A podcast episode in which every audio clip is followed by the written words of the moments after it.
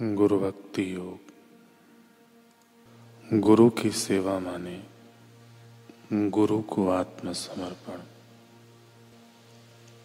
गुरु की सेवा में दासत्व जैसी कोई चीज़ नहीं है। सब प्रकार की सेवा पवित्र एवं उत्तम है। गुरु के प्रति अपना कर्तव्य अदा करना, माने सत्य धर्म का आचरण करना।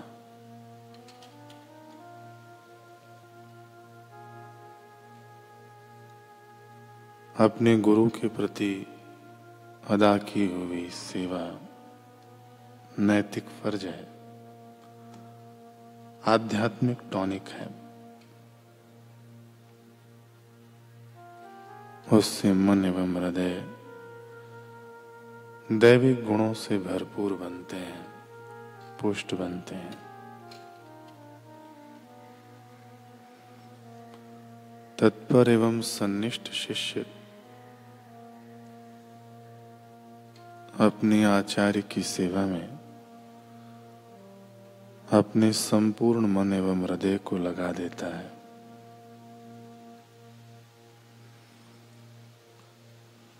तत्पर शिष्य किसी भी परिस्थिति में अपने गुरु की सेवा करने का साधन खोज लेता है।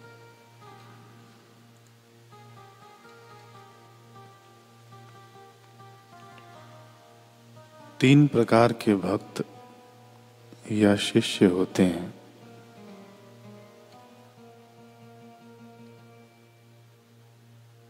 एक होते हैं आम संसारी भक्त जो गुरुओं के पास आते हैं,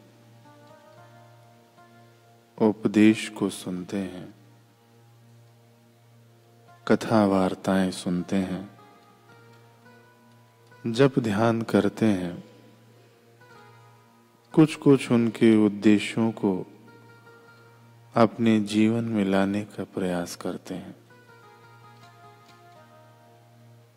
ये सामान्य निगुरे आदमी से उन्नत तो होते जाते हैं, लेकिन इससे भी दूसरे प्रकार के साधक ज़्यादा नज़दीक पहुँच जाते हैं। जिन्हें कहा जाता है अंत्यवासी, यानी आश्रमवासी।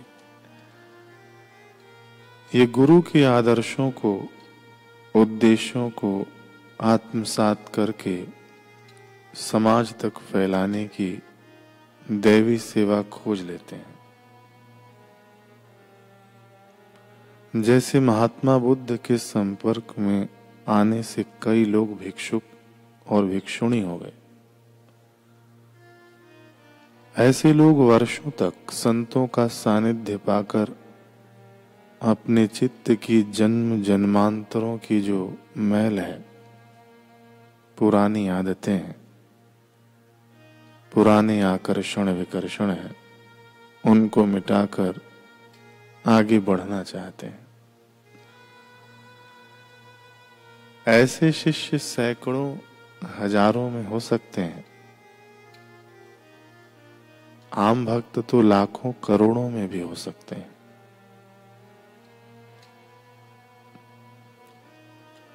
तीसरे शिष्य होते हैं शक्तिवाहक। शक्ति स्वरूप से एक हो जाने में, गुरु के आत्मिक शक्ति के अनुभव को झेलने की क्षमता रखने वाले शिष्य। ये कभी कभार कहीं कहीं पाए जाते हैं। श्री रामकृष्ण परमहंस जी के पास हज़ारों लाखों लोग आए गए। कई लोग आश्रमवासी भी रहे होंगे।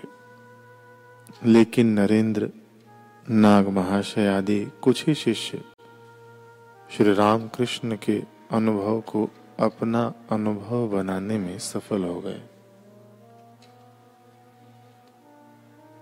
पूरे समर्पित, पूरी आत्मशक्ति को झेलने की क्षमताएँ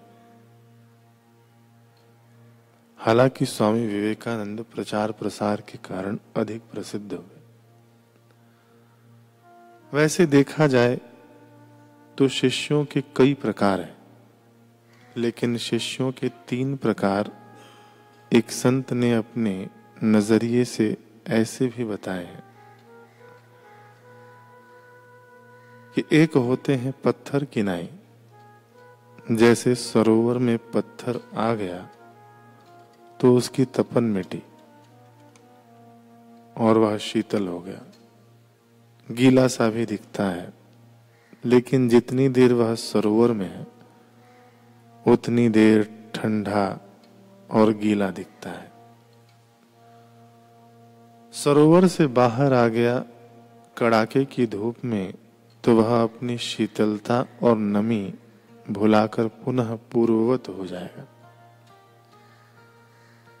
ऐसे ही आम आदमी जो निगुरे हैं, अथवा कुछ ऐसे लोग होते हैं, जैसे कामी, क्रोधी, लोभी, कठोर, स्वार्थी, फिर भी वे सत्संग के वातावरण में आ गए। तो वातावरण के प्रभाव से पावन पवित्र होते हैं, लेकिन उसका मूल्यांकन नहीं करते हैं। जाँच पड़ताल के भाव से आए या और किसी भाव से आए तो फिर थोड़े समय में उनका चित्त पूर्ववत संसारी भाव में आ जाता है। दूसरे होते हैं वस्त्र किनाई जैसे वस्त्र सरोवर में भिगो दिए।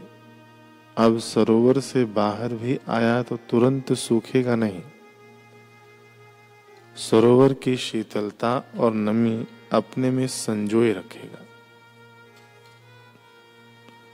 सूर्य की किरणें और हवाएँ जब ज़ोर मारेंगी, तब वे धीरे धीरे सरोवर का प्रभाव हट, हटा सकेंगी, मिटा देंगी।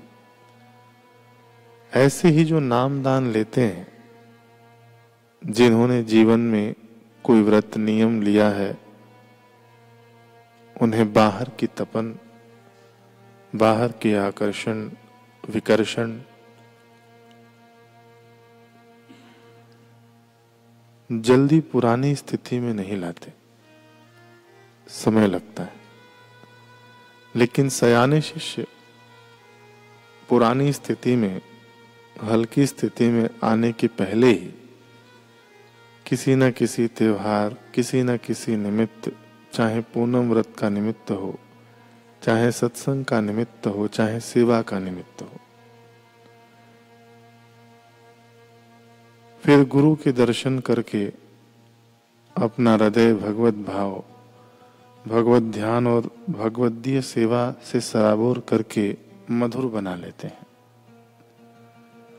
तीसरे शिष्य होते हैं मिश्री जैसे। मिश्री सरोवर में डाल दी। अब वह सरोवर में पड़े पड़े पानी से मिल जाएगी। अब खुद मिश्री को डालने वाला भी अगर पानी से मिश्री को अलग करना चाहे तो मुश्किल है।